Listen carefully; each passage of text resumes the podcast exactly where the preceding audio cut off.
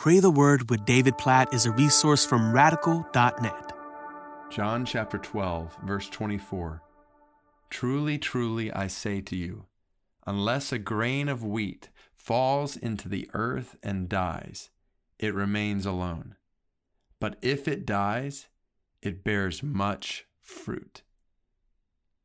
Uh, think about what Jesus just said. So these are the words of Jesus as he's preparing to go to the cross. And he says, Unless a grain of wheat falls in the earth and dies, it remains alone. But if it dies, it bears much fruit. So, according to Jesus, what's the key to a seed bearing fruit? It has to die. You hold a grain of wheat in your hand, you keep it there, it won't do anything.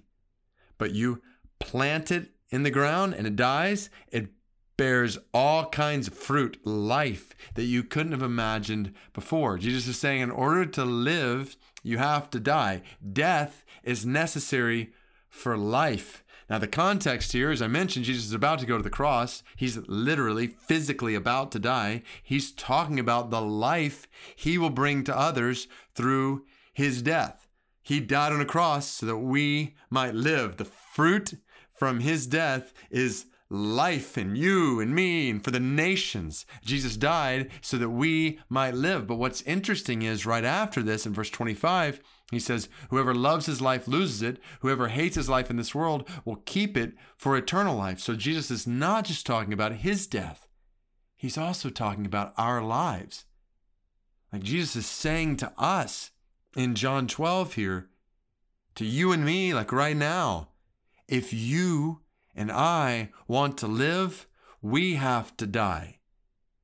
Like that's, that's what the language he's using there. Whoever hates his life in this world. This is what we see all over Jesus' teachings. This is what we see all over Scripture, the New Testament. Like, in order to live, you have to die to sin.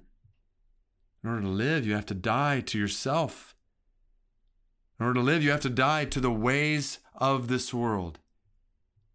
You want your life to bear fruit, you want your life to count, you want to experience eternal life. Like, so what he says whoever loves his life loses it.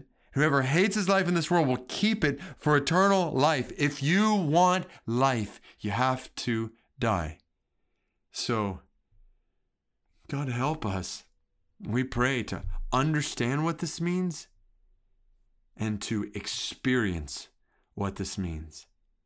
God, we pray today, based on your word in John chapter 12, verse 24 and 25, as we've read that, we pray that you would help us today to die to ourselves. Like we don't want to live according to our ways.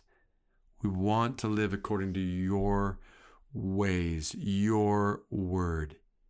So help us to die to ourselves. Help us to die to sin and every temptation that we face today. Help us to die to it. We don't want to give in to temptation. We don't want to live in sin and think that's life when you've just said it here in John 12, 25. Whoever loves his life loses it.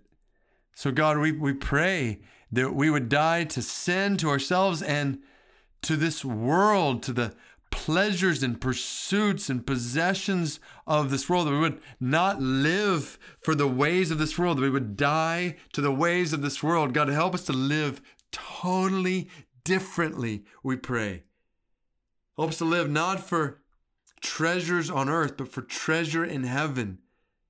Not for possessions on earth, but for possessions in heaven, for not for our own glory, not with our own wisdom, but with your wisdom for your glory. God, help us to live totally different than the ways of this world. Help us to die to the ways of this world. God, we pray that you'd help us to die in all these ways, to live according to your word, and to bear fruit. God, we pray that there would be fruit from our lives.